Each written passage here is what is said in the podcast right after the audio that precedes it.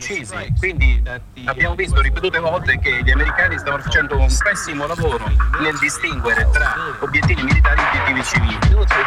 Mentre alcuni, degli, alcuni obiettivi erano stati pianificati molto bene, come alcune basi lontane da, dalle zone civili, beh, quando le bombe andavano a colpire il centro dove c'era un'alta densità di popolazione e venivano lanciate le bombe, beh, qui le cose sono state fatte molto male, non c'è stata distinzione e a pagare il prezzo sono stati solo i civili.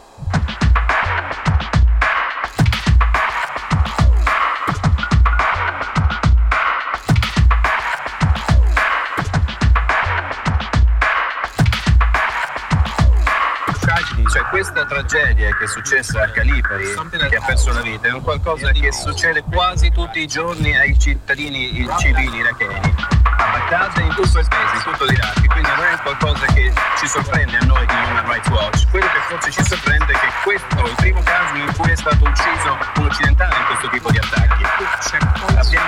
Blocco completamente inadeguati che gestiscono gli americani, non abbiamo un piano di sanzioni, o almeno non, lo, non le abbiamo viste contro i soldati americani in cui vengono uccisi dei civili. E ci sono gli, uom- gli uomini sbagliati, non sono forze di polizia queste, non sono truppe dell'ONU, sono dei, delle truppe di combattimento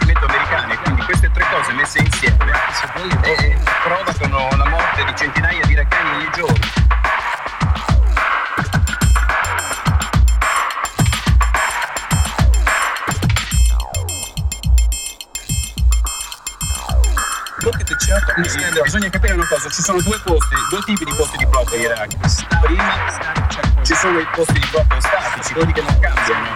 C'è un edificio nella zona verde, ad esempio, signage con grossi segnali, grosse barriere bisogna attraversare, molto ovvi, molto evidenti. Poi ci sono dei posti di blocco mobili o tattici che vengono piazzati nel paese in qualsiasi momento, per qualsiasi ragione. Adesso immaginatevi nella macchina con calipari, state guidando per strada di notte, ovviamente la visione non è molto buona di sera, e gli americani non cercano di farsi vedere in un modo particolare.